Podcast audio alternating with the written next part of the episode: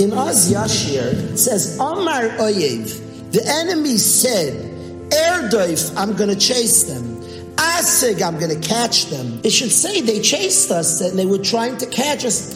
It, it describes all that they're saying they're going to do. Mitzrayim, the enemy, and the hefich of what we were taken from are people who are talking all what I'm going to do. And the defeat of that was the people just Hashem running the complete akar of Hashem running the world.